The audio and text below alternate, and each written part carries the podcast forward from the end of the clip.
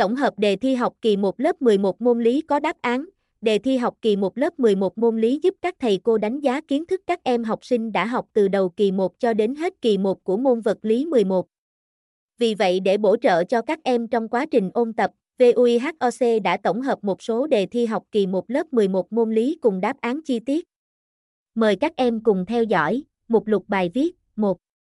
Ma trận đề thi học kỳ 1 lớp 11 môn lý, 2. Đề thi học kỳ 1 lớp 11 môn lý kết nối tri thức, 2.1 đề thi, 2.2 đáp án, 3. Đề thi học kỳ 1 lớp 11 môn lý chân trời sáng tạo. 3.1 đề thi, 3.2 đáp án, 4.